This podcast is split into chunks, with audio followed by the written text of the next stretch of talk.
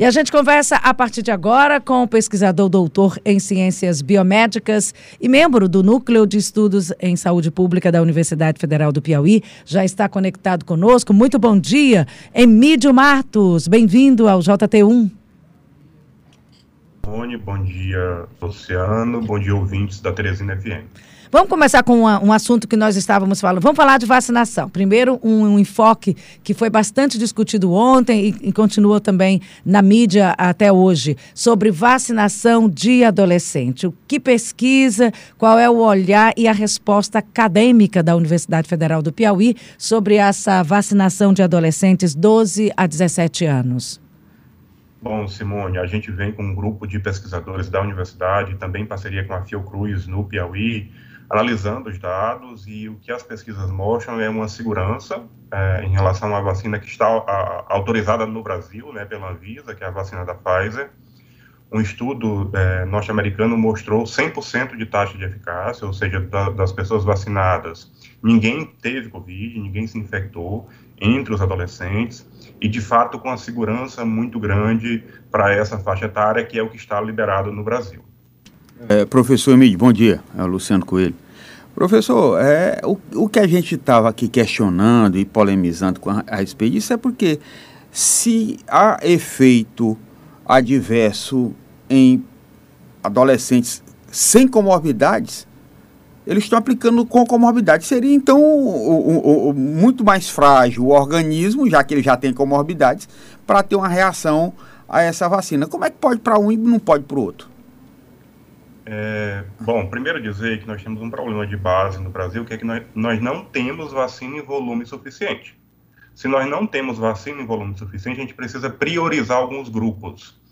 E nesse caso, a gente está priorizando os adolescentes com comorbidades, porque eles têm maior risco de adoecimento grave se eles se infectarem por, pelo Covid-19, pelo novo coronavírus. Então, é, é, é esse o critério mas eu preciso dizer, Luciano, que todas as vacinas, todas elas, têm efeitos adversos. O que, é que a gente leva em consideração? Que é inclusive uma questão ética. O benefício é maior do que o risco? E sim, o benefício é maior do que o risco. O benefício de se vacinar é maior do que o risco de adoecer por Covid-19. Portanto, vale a pena, é preciso que a gente se vacine porque a gente vai ser beneficiado de maneira individual e de maneira coletiva do que se eu pegar o vírus, se eu adoecer é, pela, pela Covid-19 e posso ter um caso grave, posso ir a óbito. Então, a, a conta é essa que a gente precisa fazer e, de fato, os países que já iniciaram a vacinação estão mostrando resultados positivos, com baixíssimos efeitos adversos, de, é, efeitos adversos muito leves, com vermelhidão, com dor no braço, com leve dor de cabeça, mas é, essa é a média de efeitos adversos para to toda a população, independente se é adolescente, idoso. É esse o cenário que a gente tem no mundo inteiro. Professor Emílio, então vamos só para vamos continuar falando de vacinação, mas concluir esse esse esse quesito aqui de adolescente. Então a ciência, a prova é a, a é, é, é pertinente e aconselhável, aconselhável a vacinação de adolescentes, porque o senhor falou aí de quantitativo de vacina. A recomendação e a nota oficial do Ministério da Saúde, ele não disse que não tinha vacina para todos. Ele argumentou uma morte registrada em São Paulo, que até já foi detectada pela Anvisa e constatada pela Anvisa, que não foi a morte por conta da vacina, mas de uma doença autoimune da adolescente. Então, isso cria um pouco de medo, de pânico da população quando essa informação é dada de uma forma desencontrada. O problema da vacinação de, de adolescente é a falta da vacina ou é porque ela causa morte? É isso que eu queria que o senhor amarrasse e deixasse muito claro para a gente passar para outro aspecto. Simone, é, usando as palavras corretas, o ministro usou informações falsas, ele usou dados da Organização Mundial de Saúde que não houve, que não houve, a Organização Mundial de Saúde nunca é, contraindicou a vacinação de adolescentes. Ele usou um dado desse adolescente de São Paulo falso, que em seguida se provou que era falso. Então, de, de fato, o ministro confundiu. A maior autoridade em saúde do país confundiu a população, colocou medo na população, quando todos os dados, inclusive da Anvisa, mostram o contrário. Então, é, é, essa a realidade que teria sido mais honesto se o ministro tivesse dito: olha, nós não temos vacina suficiente Nós precisamos aplicar a dose suplementar nos idosos, uma terceira dose, e a gente está priorizando os idosos nesse momento. Teria sido mais honesto, mais correto com a população que a maior autoridade de saúde do país tivesse vindo e, e tido uma conversa franca com a população brasileira que merece respeito e que merece saúde como um direito garantido em Constituição. Professor Emílio, é, só fazendo um adendo aqui, o ministro pegou Covid e está isolado em quarentena lá em Nova York, né? Com as duas doses da Coronavac tomadas. Aí eu pergunto para o senhor com relação à eficácia das vacinas. Por exemplo, essa destinada para adolescente deveria ser somente da Pfizer que teoricamente, em tese, teria uma eficácia ma maior em relação à imunização. E tem a previsão agora da terceira dose da Coronavac, que teoricamente teria uma eficácia menor para principalmente os idosos. Como é que o senhor avalia essa história de eficácia da vacina em determinado grupo por faixa etária? Existe realmente a vacina melhor, a vacina pior? não existe vacina melhor e vacina pior, as vacinas são estratégia coletiva, as vacinas, todas elas protegem de adoecimento grave. E se você me permitir, Luciano e Simone, a gente tem dois casos no Brasil de duas cidades que foram vacinadas em massa. A cidade de Serrana, em São Paulo, que foi vacinada com a Coronavac, 75% da população foi vacinada. Qual é o resultado? Uma queda de mais de 80% de novos casos, de internações e de óbitos. Em Botucatu, também em cidade de São Paulo, do interior de São Paulo, que se vacinou com AstraZeneca, também 75% da população, qual é o resultado? Similar. Redução de novos casos, redução de internação e redução de óbito. Ou seja, mostrando que as vacinas cumprem o papel para qual elas foram é, desenvolvidas. Então, é, esse é o cenário que a gente tem. Em relação a a terceira dose, o que, é que a gente está tá, tá vivenciando, né, o dado da realidade. Depois de cinco, seis meses, as pessoas que têm uma maior fragilidade funcional, que têm um sistema imune mais comprometido, por exemplo, os idosos com mais de 70 anos de idade, está perdendo a taxa de eficácia. E para essa população está se indicando uma terceira dose. Preferencialmente, é isso que os estudos mostram, é que seja um, é, que a gente combine vacinas agora. Quem tomou Coronavac vai tomar uma outra vacina, quem tomou AstraZeneca vai tomar uma outra vacina, porque os dados estão mostrando que se você fizer intercambiar vacina, você tem um efeito de proteção maior. Então, é esse o momento que a gente está vivendo agora, da necessidade de vacinar idosos, sobretudo, mas também pessoas imunocomprometidas, e daqui a pouco nós precisaremos vacinar os profissionais de saúde, que foram os primeiros a serem vacinados novamente, e assim a gente vai evoluindo, porque a gente precisa efetivamente controlar essa pandemia, que a gente tenha é, níveis muito mais baixos de infecção, para que a gente possa efetivamente voltar a uma normalidade com maior segurança e protegendo a vida da população. Professor, é, eu queria que o senhor falasse para a gente, e, e, até mesmo por, em função de eu não vou tomar vacina, eu não acredito. Qual a importância, a importância de se tomar vacina, não para aquela pessoa que pode se negar a tomar, ele tem um livre-arbítrio, mas qual é a importância da vacina para a coletividade. Aí eu falo uma questão de você não tomou, ok, você pode ter a, ah, essa possibilidade de não tomar. Mas quem não toma, qual a importância dela em circular no meio de quem tomou? Hoje se exige para entrar em restaurante, muitos. É, é, é, tem o passaporte também de vacina, porque você só entra em algum país vacinado. Então, quem se nega a vacinar, que prejuízo ele está trazendo para a coletividade. Só para complementar, só complementar Simone, se já houve a imunização de rebanho, por conta da quantidade de pessoas que já foram imunizadas, né? Bom, excelente pergunta, Simone, Luciano e ouvintes da Teresina FM. Qual é o prejuízo, né? O prejuízo é de fato coletivo e também tem um prejuízo individual. Mas vamos lá, o vírus ele não sobrevive, ele não sobrevive, ele morre se ele não encontrar um hospedeiro. Nesse caso do coronavírus, os hospedeiros somos nós.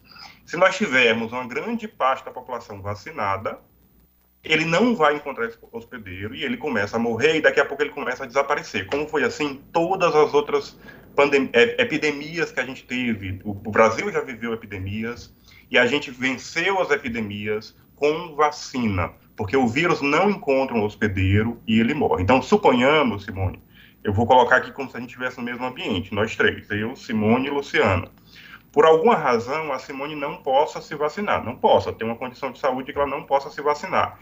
Eu e o Luciano, nós estando vacinados, a gente protege também a Simone, porque o vírus vai encontrar barreiras, ele não vai encontrar um local, um corpo em que ele consiga sobreviver, e a gente também estará protegendo a Simone, que por uma razão de, não possa é, se vacinar. Eu estou criando aqui uma situação hipotética. Então, essa é a importância de é, imunização, e respondendo, Luciano, a sua pergunta, a gente ainda não atingiu imunização de rebanho. Esse dado de, é, de Botucatu de Serrana mostra que o percentual necessário de imunização completa é em torno de 75%. Nós chegamos no Piauí a 30% da população completamente imunizada e em Teresina, especificamente, a 32% da população completamente imunizada. Portanto, a gente tem um caminho ainda longo para imunizar completamente a população do estado do Piauí de Teresina. É, então, uma pergunta aqui do ouvinte. Essa pessoa que não tomou a vacina, com o tempo, eu acho que ela vai sofrer socialmente, aí já é uma questão de sociologia, o preconceito dos demais. Em um grupo, talvez não vá se querer uma pessoa que não tenha sido vacinada. Ela vai ser mal vista pela sociedade. Só imagina que isso possa acontecer? Por exemplo, que aconteceu com, tipo, por exemplo, fumante. Fumante era muito chique, depois ninguém queria estar perto de fumante. Se teve um outro conceito do fumante. Vai se ter um preconceito social de quem não não se vacinou? Simone, eu não diria preconceito, primeiro porque ninguém sabe, olhando para a pessoa, se ela se vacinou ou não, né? Não, mas a, a pergunta que rola, você vacinou, aí chega a se perguntar, você vacinou? E chega a perguntar com qual vacina, é uma, roda, é uma conversa básica em roda de amigos. Cadê a carteira? O, o é, Bolsonaro, é, é uma o Bolsonaro comeu pizza em pé na rua porque não apresentou a carteirinha e da aí, vacina, né, assim, né, professor? Em olhar não sabe, mas em conversa de amigo, você vacinou, quando, como, sentiu alguma coisa, é uma conversa básica que tem hoje em dia. É, tem, de fato, é, virou conversa de bar, mas assim, Simone, o que a gente faz é um convite à população para se vacinar. O Brasil sabe vacinar, o Brasil tem profissionais para vacinar, as vacinas são seguras, então a gente espera que de fato não tenham essas pessoas que tenham resistência à vacinação.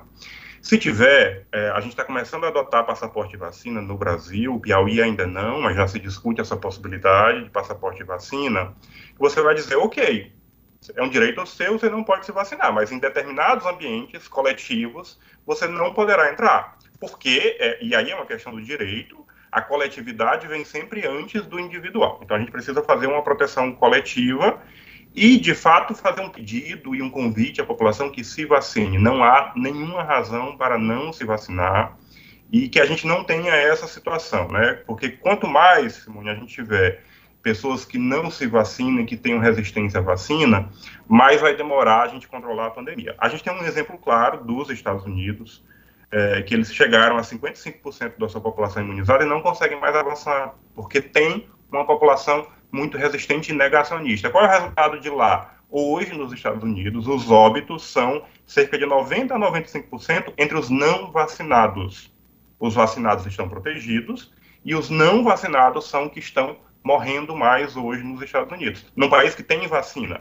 É um problema diferente do e travou. E uma parte ah. grande da população não quer se vacinar. O Brasil não tem vacina e, felizmente, a maior parte da nossa população quer se vacinar. É, professor, o que pode acontecer, então, é, é que para os anos seguintes a gente vá fazer essa vacinação de acordo com a vacina da gripe, por exemplo, da H1N1, é, com essa periodicidade, a presença da periodicidade de um ano, seria isso, mais ou menos? É muito provável, é, Luciano, como a gente não viveu ainda, né, a gente precisa de tempo para entender isso melhor.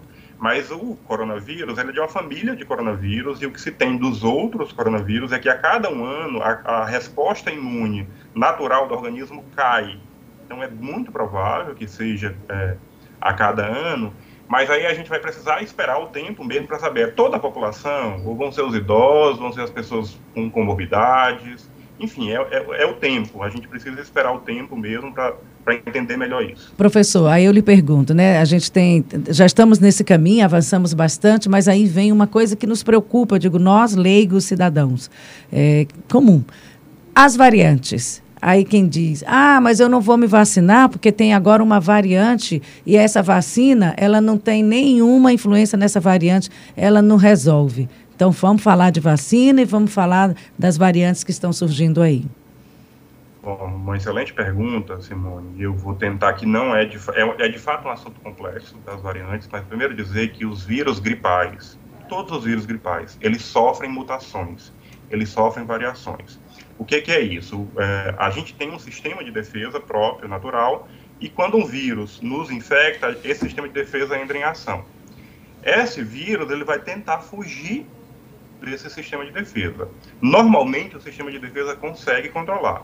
Mas algumas vírus conseguem escapar disso. Isso são as variantes. E aí a gente tem variante de interesse e tem variante de preocupação. Por que tem variante de preocupação? Porque essas variantes têm um potencial maior de fugir do sistema de proteção ou natural do nosso corpo ou das vacinas. Até agora, o que se tem é que todas as vacinas conseguem proteger contra a variante Delta, por exemplo, que é está predominante no mundo, todas as vacinas conseguem proteger. Cai um pouco a taxa de eficácia na pessoa infectada pela variante Delta, mas mesmo assim consegue proteger. A gente tem, Simone, nós vamos discutir muito sobre ela nos próximos meses, uma nova variante, a Mu. que é a variante Mu. Essa variante, ela, os pontos de mutação dela são em, em regiões que é um potencial maior de fugir das vacinas potencial. Não, até agora não tem nenhum estudo mostrando que é, esse, essa variante fuja efetivamente das vacinas. É um potencial, a gente precisa continuar estudando, analisando, para entender. Mas qual é a grande vantagem, Simone? As vacinas, elas têm umas tecnologi tecnologias novas que elas, elas podem ser melhoradas. Ah, surgiu uma variante que foge de vacina, é possível melhorar as vacinas e elas proteger. Então, o caminho é esse. Acontece assim com H1N1. Todo ano a, a, vacina contra a gripe é uma vacina diferente exatamente por conta das variantes. Mas, professor, tem ainda, além das variantes, tem a, a situação de quem já tomou as vacinas. Por exemplo, eu tomei as duas doses da Pfizer. Eu, teoricamente, estou protegido, mas eu posso ser contaminado e aí a gente não tem aqueles sintomas. Se eu não precisar fazer um exame para apresentar, eu não vou saber que eu estou contaminado. E aí eu posso transmitir isso para outros, né? É, é, é uma outra situação. É uma excelente pergunta sua. Alguns pesquisadores começam a falar da possibilidade do está se chamando de é, epidemia oculta. As pessoas estarão infectadas, mas como os sintomas são leves, elas não vão procurar exame, elas não vão procurar um diagnóstico. E aí o risco de infectar mais pessoas é maior, e quanto mais pessoas infectadas, maior a chance de surgirem outras variantes. Então, nós precisamos nos manter vigilantes, nós precisamos manter as medidas que a gente já conhece, de uso correto de máscara, distanciamento físico, para evitar esse tipo de risco grande é, que você está falando de uma epidemia oculta por conta dos sintomas leves. E aí entra a necessidade de vacinação paralelo à testagem da população, que vamos dizer aqui está sendo uma frente bastante estimulada pelo Ministério da Saúde. Então vamos ficar atentos. Vacinação e testagem são dois caminhos importantíssimos para se chegar nesse controle total da pandemia são importantíssimos, Simone, e eu espero que efetivamente isso aconteça, porque esse programa de vacinação em massa do Ministério da Saúde foi anunciado ainda pelo ministro Mandetta, ainda pelo ministro Mandetta, e ele nunca se efetivou. Então, eu espero que ele de fato agora se efetive, porque é preciso. É, o Reino Unido é um bom exemplo de, de, disso que aconteceu é, lá no, no, no Reino Unido, porque eles fizeram a testagem é, em massa, a população recebia em casa teste e, ao mesmo tempo, vacinavam. E eles conseguiram controlar de maneira bastante eficiente é, esses níveis altos de, de infecção. Então, a gente precisa manter isso, a gente precisa continuar usando máscara corretamente, distanciamento físico. E, Simone, a gente precisa ser bastante vigilante entre a gente. Eu vou citar rapidamente a 12 dias atrás, eu encontrei com um grupo de professores da universidade, todos com duas doses da vacina, em ambiente aberto. Um deles foi testar por uma razão de trabalho, não estava sentindo nenhum sintoma, e deu positivo. Qual é a postura dele? Imediatamente ligar para todos e dizer: olha, eu testei e deu positivo. Porque nós, todos, fomos também testar. Se a gente age dessa forma, com responsabilidade, com senso de coletividade, a gente quebra o ciclo de transição de maneira mais efetiva Porque nós todos fomos testar, felizmente ninguém deu positivo, mas se tivesse dado positivo, a gente ia entrar em isolamento e a gente quebra o ciclo de transmissão. É esse o, o, o chamamento coletivo que a gente precisa fazer para a gente juntos enfrentar e vencer essa pandemia. Se não tiver essa testagem, você sai disseminando. O vírus não anda sozinho. Nós somos né, o, o, transporte desse vírus. Então, se você anda com ele, você faz o vírus circular. Inclusive, tem perguntas aqui dos nossos ouvintes, a gente consegue sintetizar uma com a outra. É, não poderia ter algum tipo de punição para essas pessoas que se recusam a tomar a vacina, colocando em risco a coletividade? Haverá uma espécie de punição né, se elas não puderem entrar em ambientes coletivos. Então, vai se cobrar uh, o passaporte da vacina. Já digo para todo mundo, todos os ouvintes da Teresina FM, você pode baixar um aplicativo do Ministério da Saúde, chama Conect SUS. Lá estão todas as suas informações sobre saúde, inclusive o seu certificado de vacina.